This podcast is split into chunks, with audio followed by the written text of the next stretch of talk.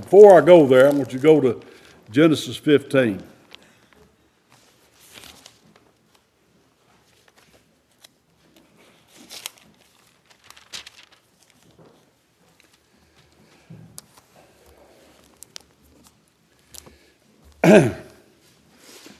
Genesis 15th chapter.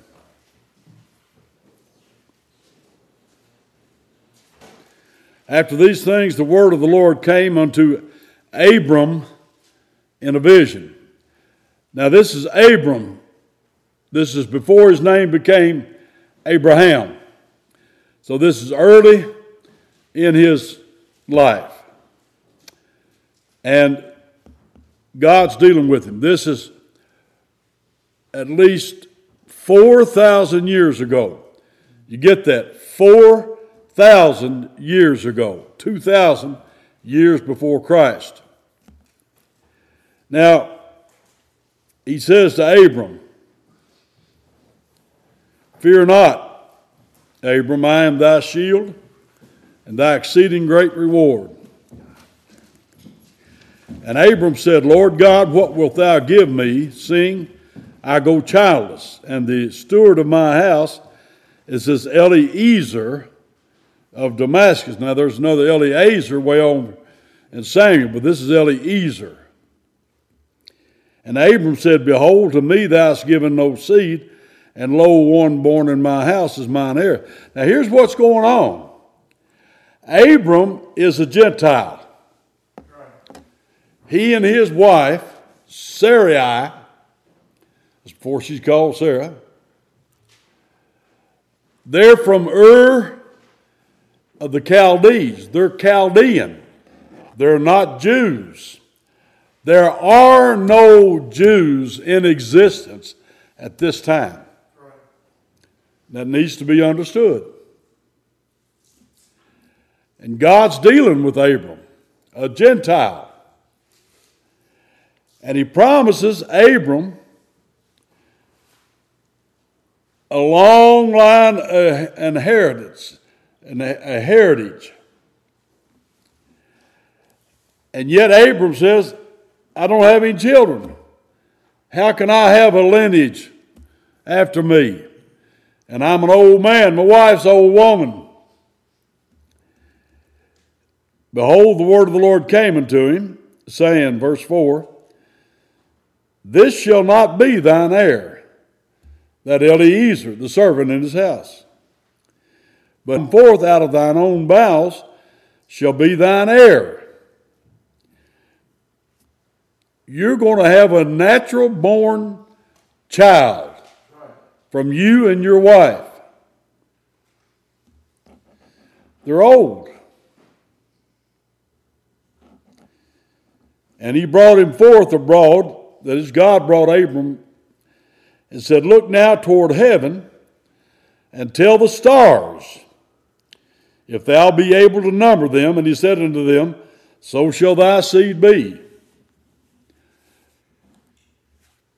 Lots of stars. And the answer to that question is Abram could not tell the number of the stars.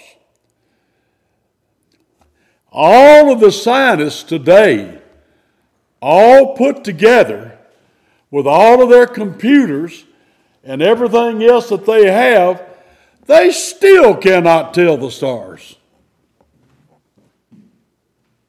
All they do is guesstimate and they don't know. They want you to think that you, they know, but they don't know. Anyway, so Abram believed in the Lord, and he counted it to him for righteousness. Now, this Abram has not been circumcised. He's still a Gentile. Abram's salvation did not depend on circumcision. God declared it to him for righteousness. He believed God and he declared it to him, counted it to him for righteousness. We need to receive this. This it's never changed.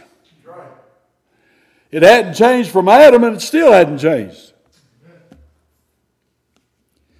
And he said unto him, I am the Lord that brought thee out of Ur of the Chaldees to give thee this land to inherit it. Now I want you to understand that is not a spiritual land that God's talking about. It is a real dirt, sand, rock, tree, grass land. Amen. You preterists, it's not spiritual land. And he said, Lord God, whereby shall I know that I shall inherit it? He wanted a prove, proviso over here. He said unto him, Take me an heifer of three years old. Now, some of you kids don't know what a heifer is. That's a young female cow that's never had a calf.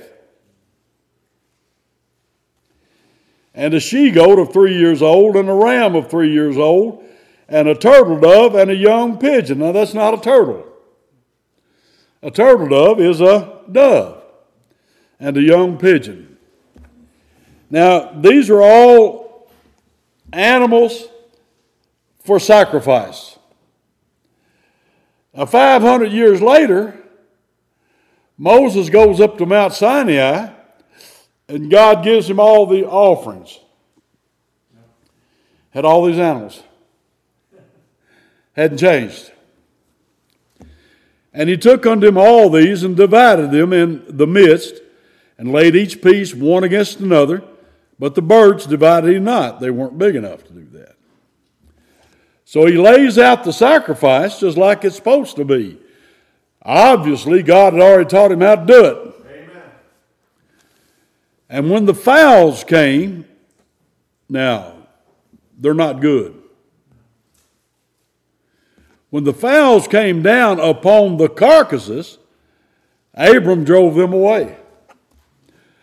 Well, those fowls, just like those fowls that got in that big mustard tree, they all represent evil and bad stuff because they're going to pick away, buzzards is going to pick away at the sacrifices.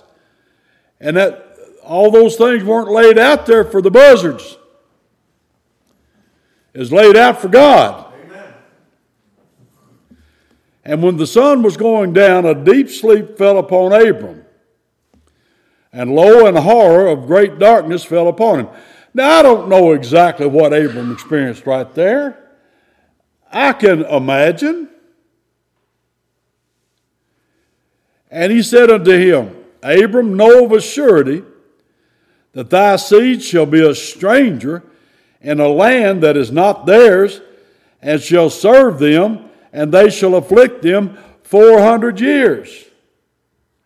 Now understand, he's talking about the Jewish nation that ends up in Egypt and that ends up in hard bondage by African slavery. The Egyptian Africans put them in slavery. This is before there's ever any a nation of Israel.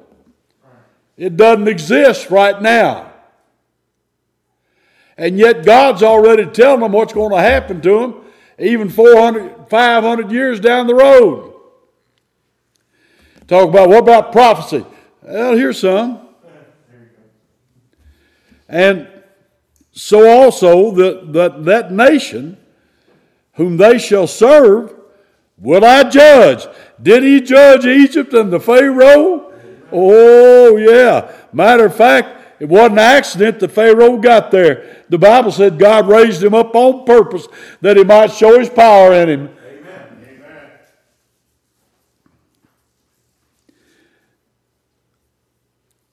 And afterward shall they come out with great substance. And I believe the term is this when they came out, they borrowed from the Egyptians.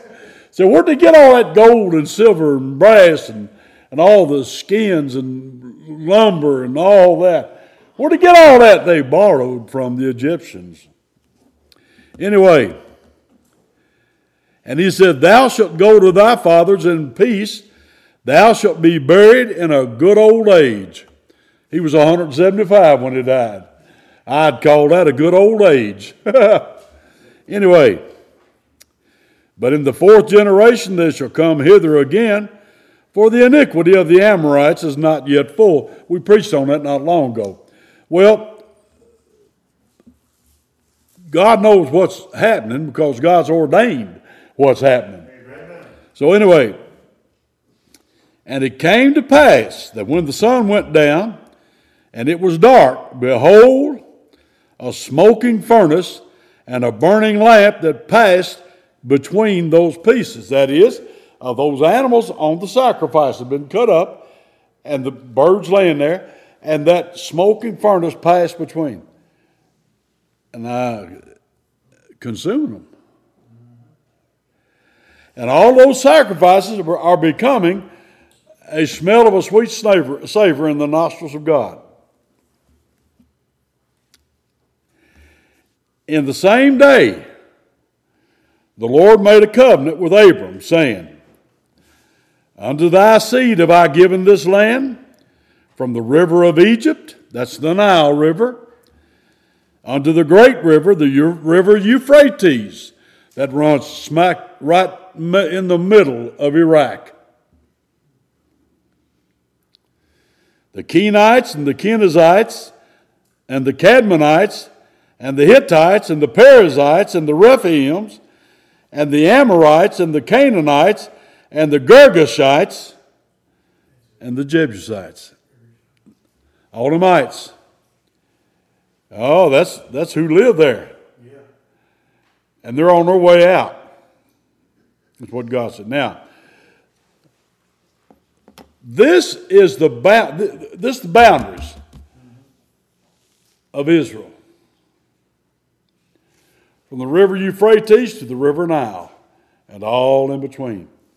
Now, right in our capital, Washington, D.C., you've got a bunch of, of, of illegal aliens, Muslims, and idiotic Americans. Amen. Teetotally idiots up there demonstrating against Israel.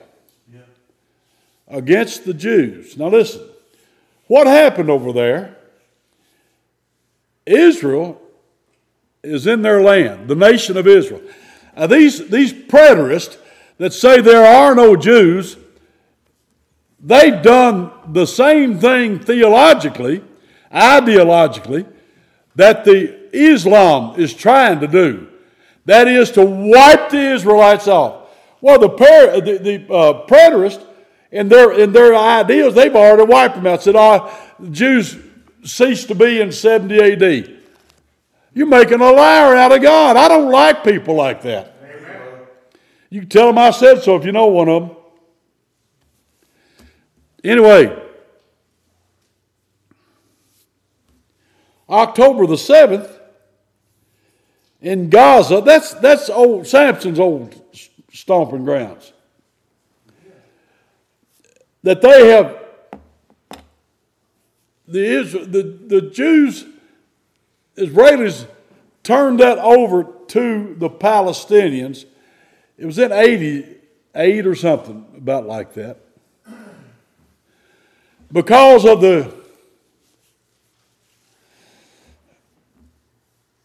politicians from the United States and Europe putting pressure on them, oh, you've got to make way for the Palestinians.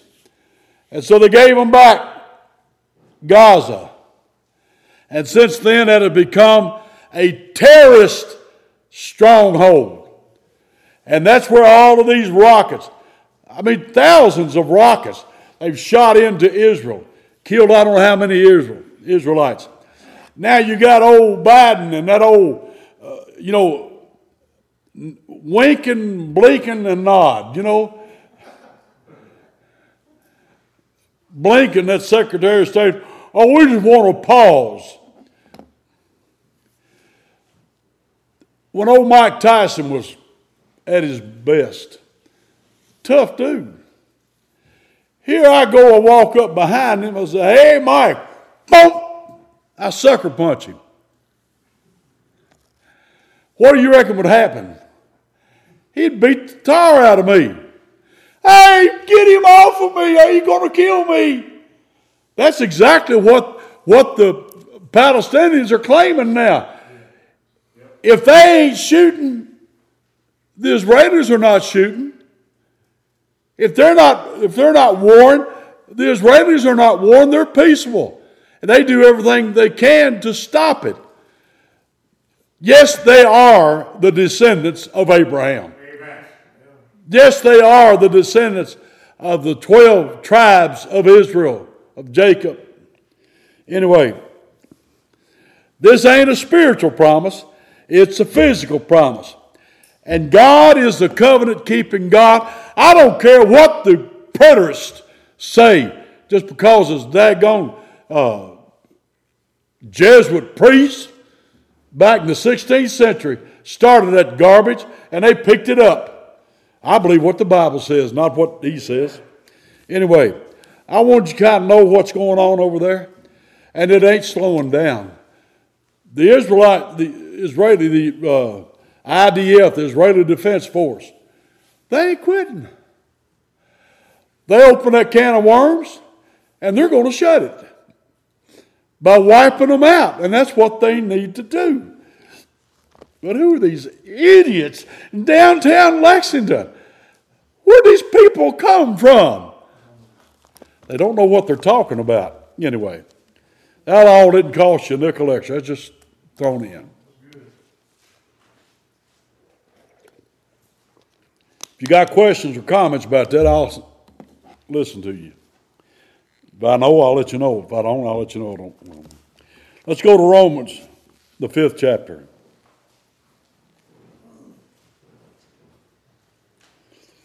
Now, I think the last time I was here was 07. That would be 16 years ago. Don't tell me you remember it, because I don't think you do. I'll call Miss Tiny and ask her. Huh? I'll call Miss Tiny and ask her. Verse 1, chapter 5 of Romans. Therefore, being justified by faith, we have peace with God through our Lord Jesus Christ, by whom also we have access by faith into this grace wherein we stand and rejoice in hope of the glory of God. And not only so, but we glory in tribulations, also knowing that tribulation worketh patience, and patience experience, and experience hope, and hope maketh not ashamed, because the love of God is shed abroad in our hearts by the Holy Ghost, which is given unto us. Then he goes on, I hate to stop right here, but what a theology book here. the theology of Romans by the Apostle Paul is without equal. There are none to match. And to understand Paul's teachings on salvation alone would do away with most denominations. Seriously. If you understand what Paul's teaching about salvation, it would do away with most denominations of so called Christians. And because of that, we can see a concerted effort to move away from simple exposition and allegiance to the King James Version. That's why they're doing their dead level best to get rid of the King James and get all of their versions in this so-called ESV that they brag about. Didn't you say you called a hand on that? And it doesn't. It doesn't say what what the scriptures say. Uh, anyway, I've never seen, never used one. Don't. You know what I don't want is another translation of scripture. I don't need one. Don't want one. It's not on my bucket list. I don't care how many they come up with. I've got the Word of God right here, and that's all I want. I'm not even exploring them because I know what I've got. Anyway, he says, therefore, no, brother Paul Kirkman, he's the first one I ever say, heard say that. When you see therefore in the scriptures, see what it's there for. Brilliant man he was, gone to be with the Lord. It's a particle that connects the following statements with the preceding statements. Now, here we are at Romans 5 1. We've already come. To get here, we had to come through chapter 1, 2, 3, and 4. And the things contained in those four chapters bring forth therefore. Because of all of that, therefore. Well, real quick, look at Romans 3:23.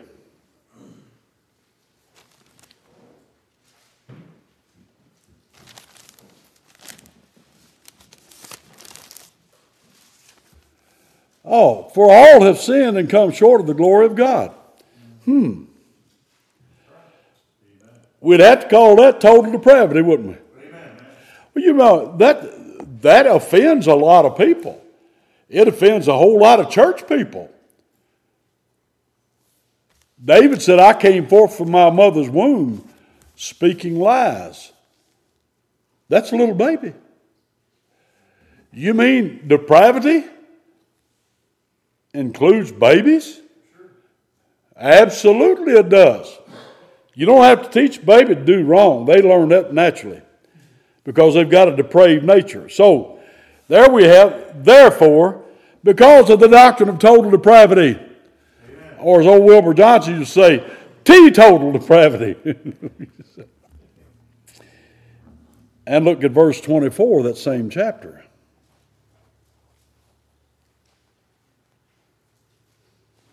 Where am I? Here we go. Love this one. Being justified freely. That doesn't mean cheap. Being justified freely by His grace through the redemption that is in Christ Jesus whom God has set forth to be a propitiation. It's not propitiation, it's propitiation through faith in his blood to declare his righteousness for the remission of sins that are past through the forbearance of God, to declare, I say, at this time, his righteousness, that he might be just and the justifier of him which believeth in Jesus. Now, notice how all those big words, but they all come right back to believeth in Jesus. Amen. For everybody here, you need to understand it all comes back to him or to her that believeth on Jesus. On or in, believeth in Jesus. Amen. That's where it all boils down to. Now, that would be the doctrine of particular redemption. We call it in the doctrines of grace limited atonement. But I like this one better particular redemption. Well, you've got a whole religious world telling everybody that God just loves everybody and God just wants everybody to be saved and He's done everything that He can, and it's all left up to you. But that's not what the Bible teaches. We believe the doctrine of particular redemption. Now, particular just means particular. Uh, if I have five water and I pick this one, and I keep picking this one, that's particular bottle picking. I'm picking a particular one. One, and that's it. I'm not picking the others. I'm picking one. Well, particular redemption, now redemption is the work of Jesus Christ, especially on the cross, redeeming, buying back his people from their sins, paying the price to God Almighty in his justice. And so, particular redemption is that he redeems his people. Amen. Well, that's going to put a lot of people out of business. It really is. And then look at chapter 4 and verse 8. He says, Blessed is the man. Now, that word blessed, makarios, in the Greek means blessed, happy but not giddy happy, from the inside out. Blessed is the man to whom the Lord will not impute sin. Now, look what, look what he's telling us here. There are some that the Lord will not impute their sins to them. The word impute means charge to them. What a blessed position to be in, though I'm as filthy a sinner, hell bound, hell deserving sinner as ever was. He will not charge to me my sins because of the re- particular redemption of Jesus Christ. Amen. What a blessing! Amen. You can die on that one, brother. you can lay down, close your eyes, and, and leave this old world on that one. and it won't be no tears shed by me.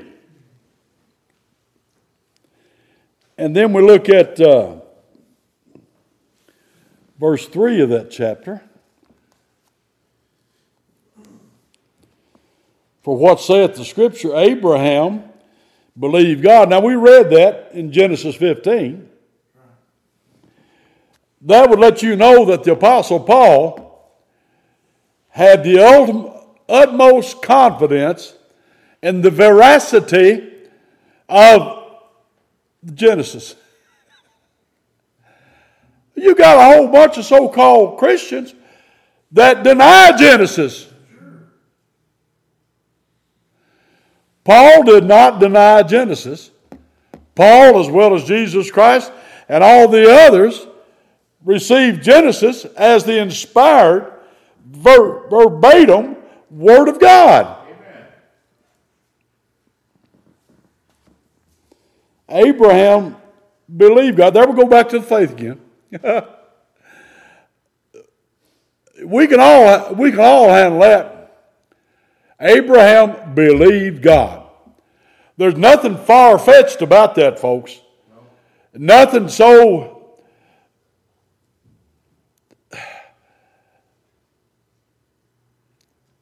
difficult Abraham believed God. And uh, what happened? Now it was counted by whom? God. Unto him for righteousness. Well, so far we've had, therefore, looking back to total depravity, that affects us all particular redemption, uh, imputation of sin. Oh.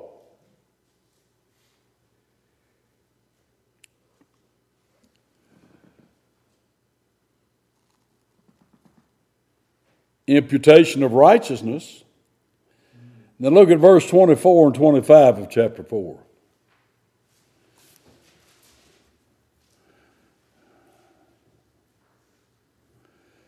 Verse 24, but for us also, to whom it shall be imputed. Charged to. If, now here we go again. We believe on him that raised up Jesus our Lord from the dead, Amen.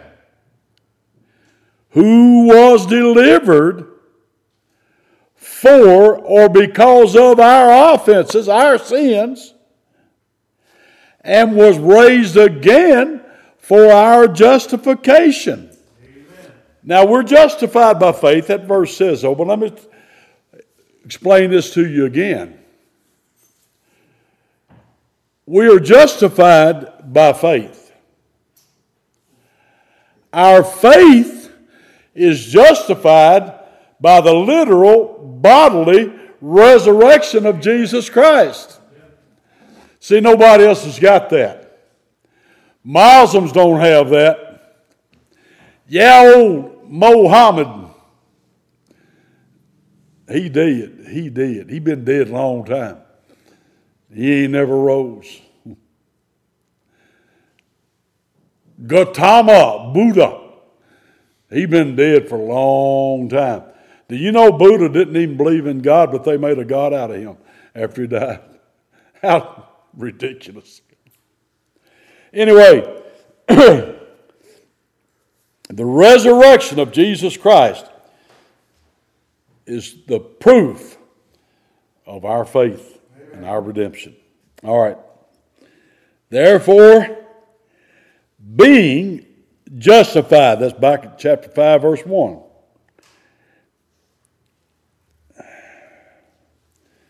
We don't have any new doctrines here.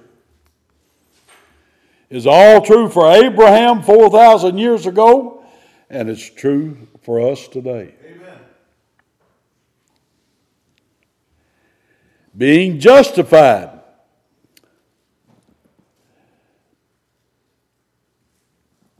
Just to be justified. That's not something God does in us. That's something that God does, that's a legal term. That God does at the throne of grace. He says, It is God that justifieth. Therefore, if God be for us, who can be against us? Nobody else justified us. And there's a lot of people that would try to unjustify you. Satan being the chief one.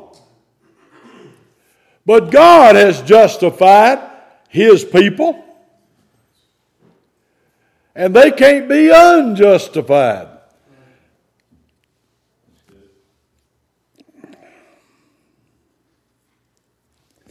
It's not a change in us, but in God's relationship to us and our relationship to Him. If you've been justified, how can you be justified? by faith in Christ Jesus, and God declared you to be just as if you had never sinned because He charged, imputed all of your sins to Jesus Christ and imputed Jesus Christ's righteousness to you and paid your sin debt. Amen.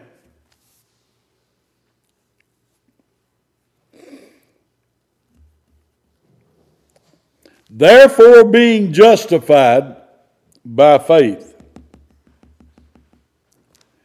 Being justified. Not going to get into all these terminologies, but by the verb tenses here, it's passive, means we were acted upon. Passive, you ain't doing nothing. Somebody else doing something. Aorist completed action.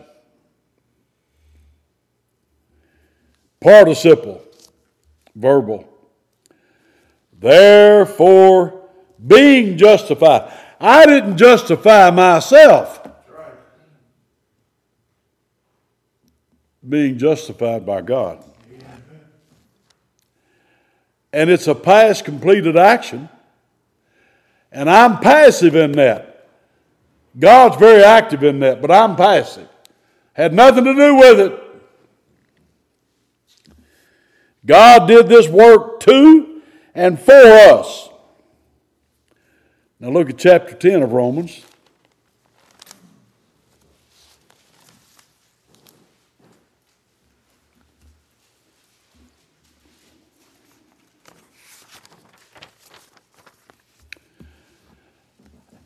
Brethren, my heart's desire and prayer to God for Israel is that they might be saved.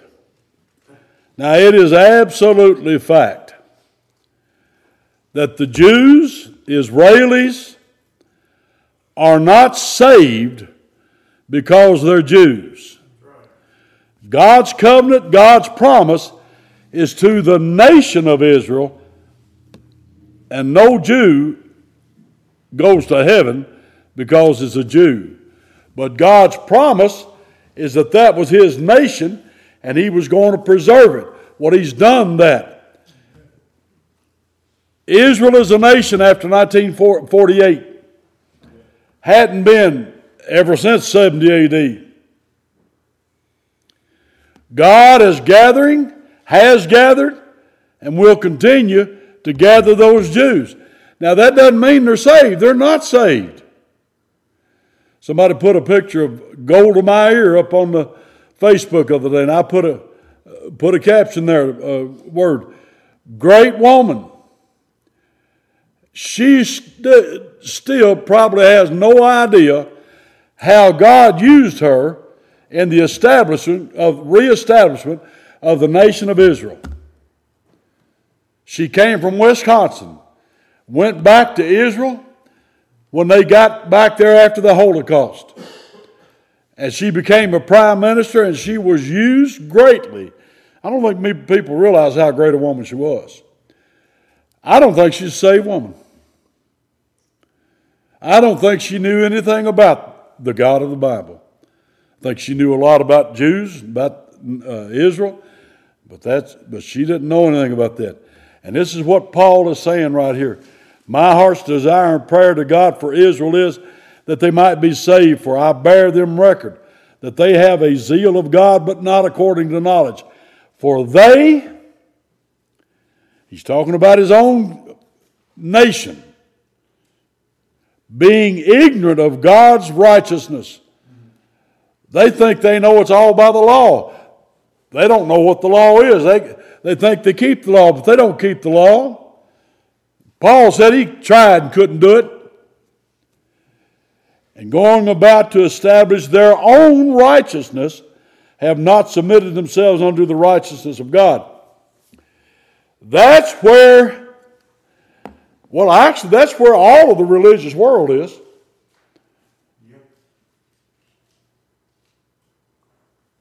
As well as the Jews are.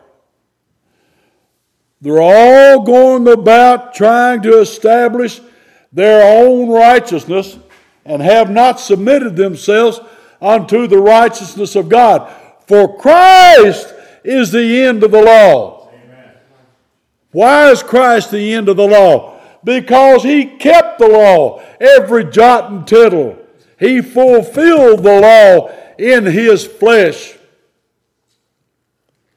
The Son of Man did that.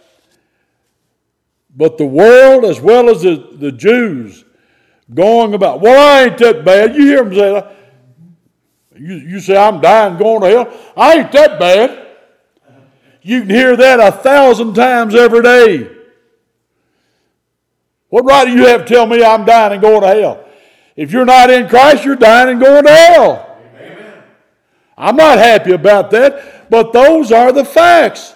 And you might hate me now for telling you that, uh, but I'll tell you what, you'll, you'll realize how true that is as soon as you die. Well,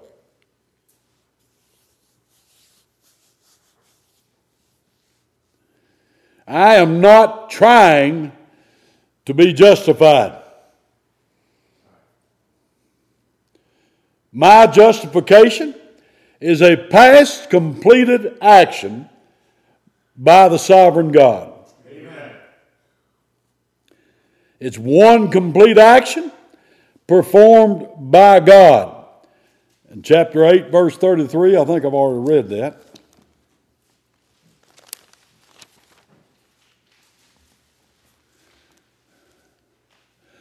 Who shall lay anything to the charge of God's elect? Now, what he's talking about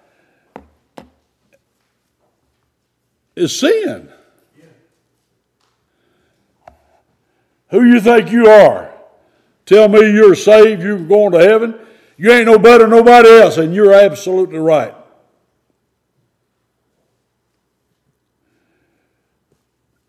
But God has justified me in Christ. Who shall lay anything to the charge of God's elect? It is God that justifieth. And that's all that matters.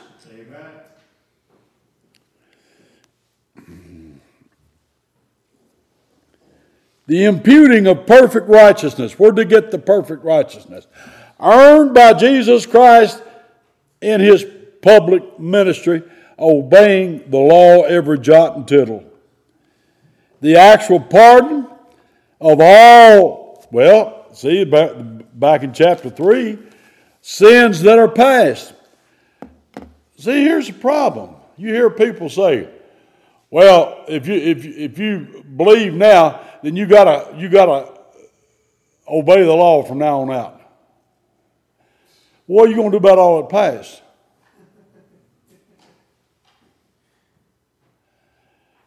I mean, when you came forth from your mother's womb speaking lies, what David said, I didn't say it. And from that time forward, here I am 45, and I just said I'm going to trust the Lord now.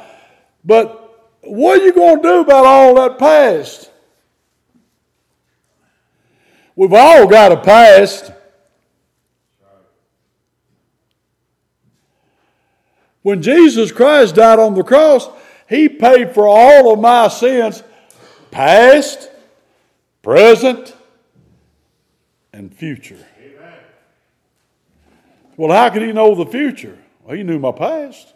Amen, and it was all in the future when He ordained that. Anyway the actual pardon of all past sins, the virtual pardon of all future sins. So, won't, you do something? Can't you do something that He's not prepared for? Not God.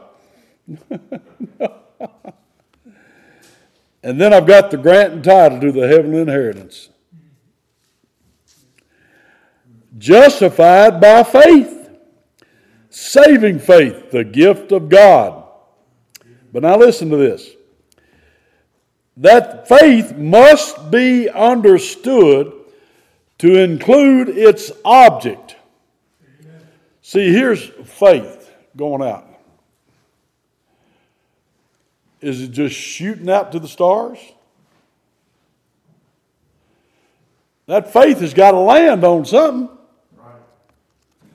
If you understand where I'm going here. Oh, you got to have that faith. I've heard, I heard a lot of Southern Baptists talking like this. Ah, yeah, you got to have that faith. They had no idea what they were talking about. You got to have that faith. What are you talking about? You got to have, the, yeah, you just got to have that faith. Well, that's what psychiatrists say. The faith they're talking about is the faith that you take another step and that floor is not going to cave in. That's the kind of faith they're talking about. We ain't talking that kind of faith. Saving faith has got to include its object. And what is the object of saving faith? It is the person and the completed work of redemption of the Lord Jesus Christ. Amen. And if He's not the object, his work, his person, who is he?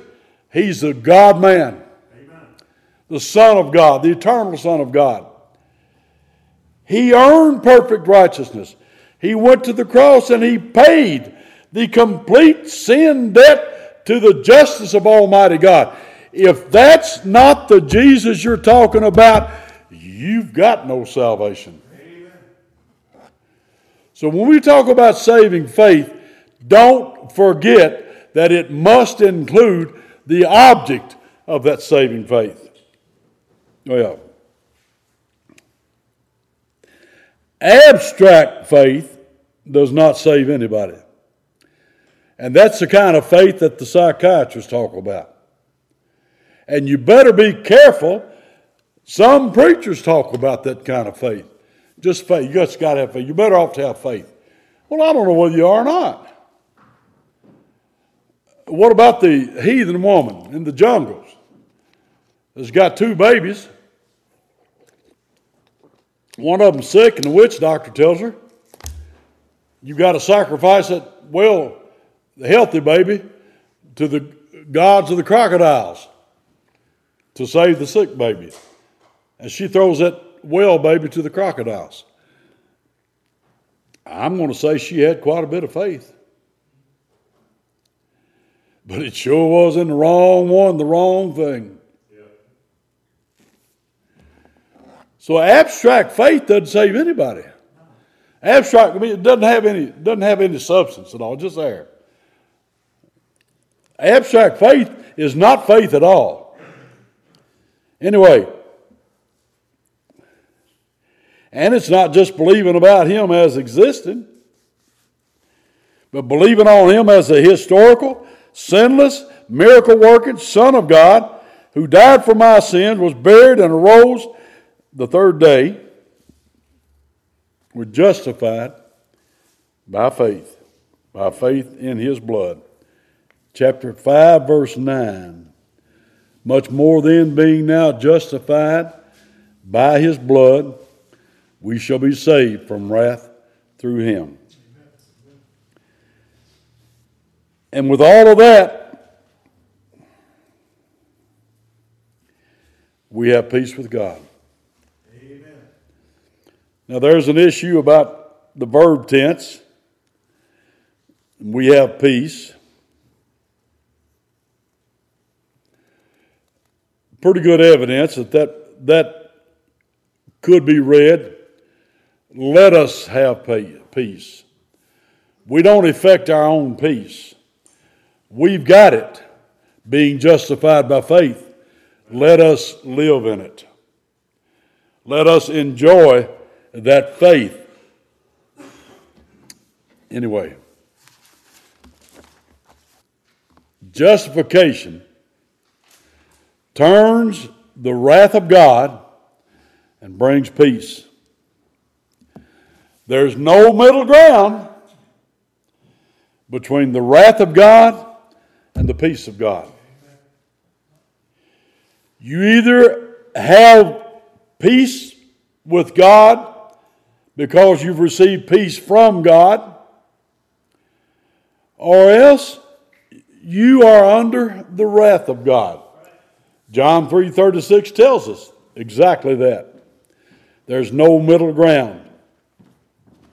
It's not peace with yourself and mankind, but peace with God that matters. Now we're getting the time of year, everybody's going to hear them singing about peace on earth, goodwill towards men. Do you know where that exists? Do you know where peace on earth, goodwill to men? Uh, what country does that exist in? It certainly doesn't exist in this one. Where is that? Nowhere on this earth. That's not the peace and the goodwill that Jesus Christ brought to earth. He's talking about the peace with God. That's what he's talking about. And it's through our Lord Jesus Christ. That's quite a theology book there.